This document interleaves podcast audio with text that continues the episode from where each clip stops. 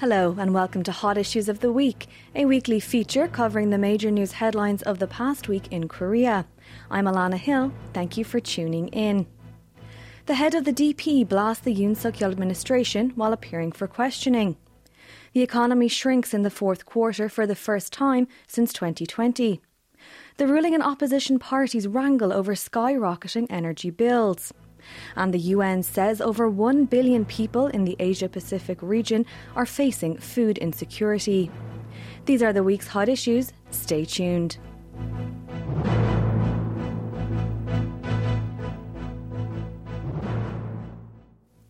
Main opposition Democratic Party leader Lee Jae-myung vowed to fight against an autocratic administration as he appeared for questioning by the prosecution on Saturday as part of an investigation into the Daejang-dong development scandal. Arriving at the Seoul Central District Prosecutor's Office at 10:22 a.m, he asked the public to remember this moment as the Yoon Suk-yeol administration was destroying the rule of law and constitutional order and privatising state power to eliminate a political opponent. He said Korea was turning into a country run by the prosecution, where people close to those in power are exempt from all wrongdoing, while opponents are subject to what he called judicial death. The opposition leader said that no matter how long the winter is, it can never defeat spring, and similarly, state power can never defeat the people. He vowed to fight against oppression. He said his written statement to be submitted to prosecutors will point to the objective truth and show how absurd the allegations against him are.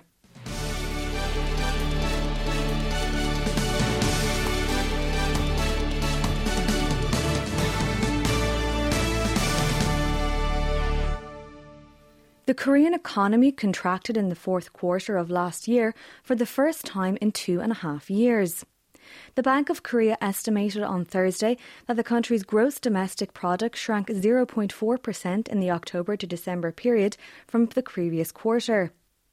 It marks the first quarterly contraction since the second quarter of 2020, when the economy shrank 3% after the outbreak of COVID-19. Despite the contraction in the fourth quarter, the economy grew 2.6% in 2022, as forecast by the BOK. The economy expanded for the second consecutive year after posting a contraction of 0.7% in 2020 due to the pandemic. In 2021, it grew 4.1%.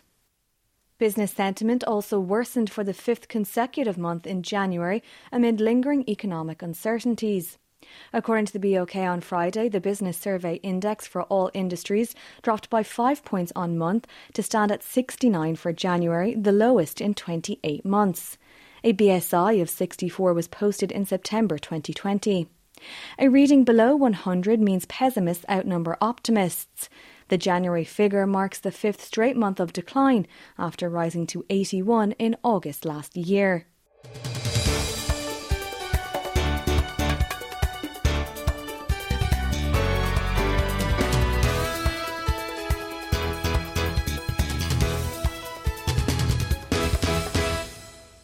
The presidential office has unveiled plans to provide greater subsidies and discounts on gas bills for vulnerable groups. This comes amid a surge in heating costs during a bitter cold wave and soaring gas prices. Meanwhile, rival parties continue to be mired in a blame game over ballooning gas bills. Yoon So-hyang has more. The retail price of gas for cooking and heating in the capital Seoul this month stands at 19.69 won per 1 megajoule. That's nearly 40% more than a year ago. The rise is due largely to the global energy crisis amid the war in Ukraine, which pushed the cost of liquefied natural gas to a record high for South Korea.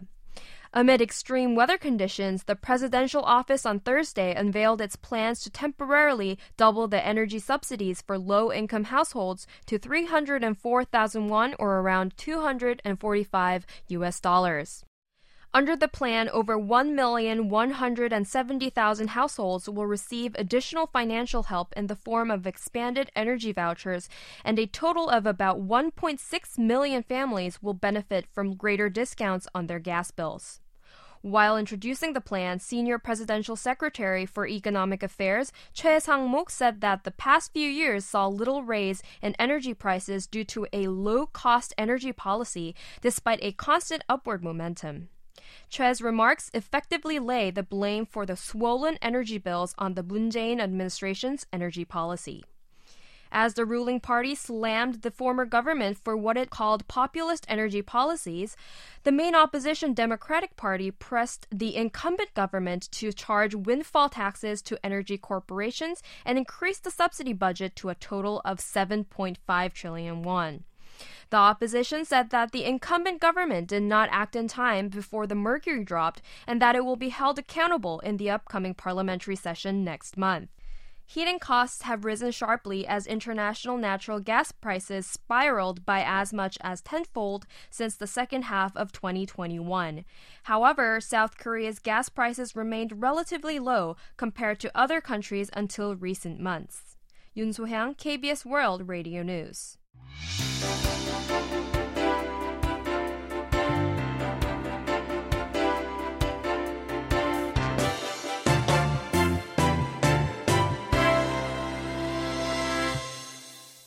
A group of United Nations agencies has released a joint annual report assessing that a convergence of factors such as the COVID-19 pandemic, the war in Ukraine, inflation and urbanization forced over 1 billion people in the Asia-Pacific region to struggle with food insecurity and malnutrition.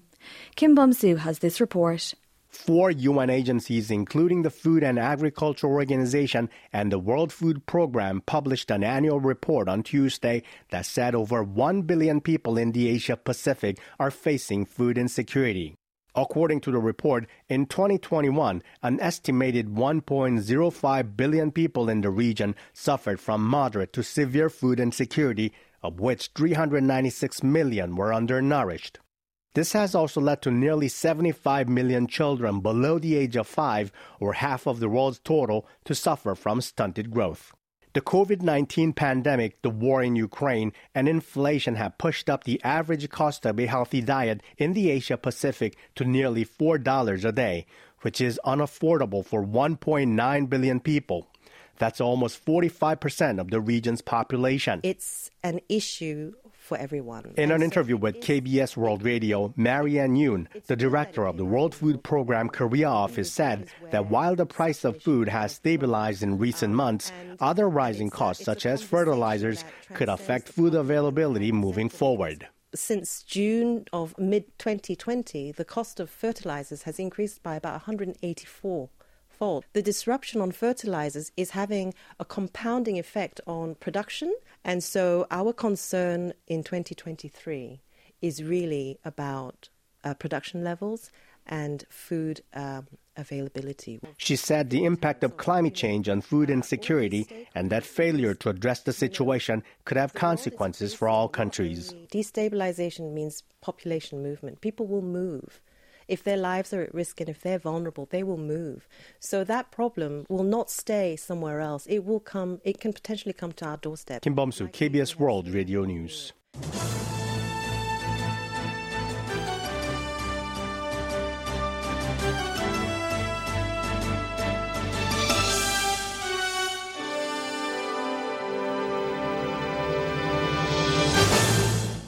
That's all for Hot Issues this week. Thanks for staying with us.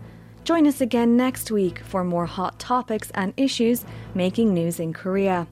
I'm Alana Hill, signing off.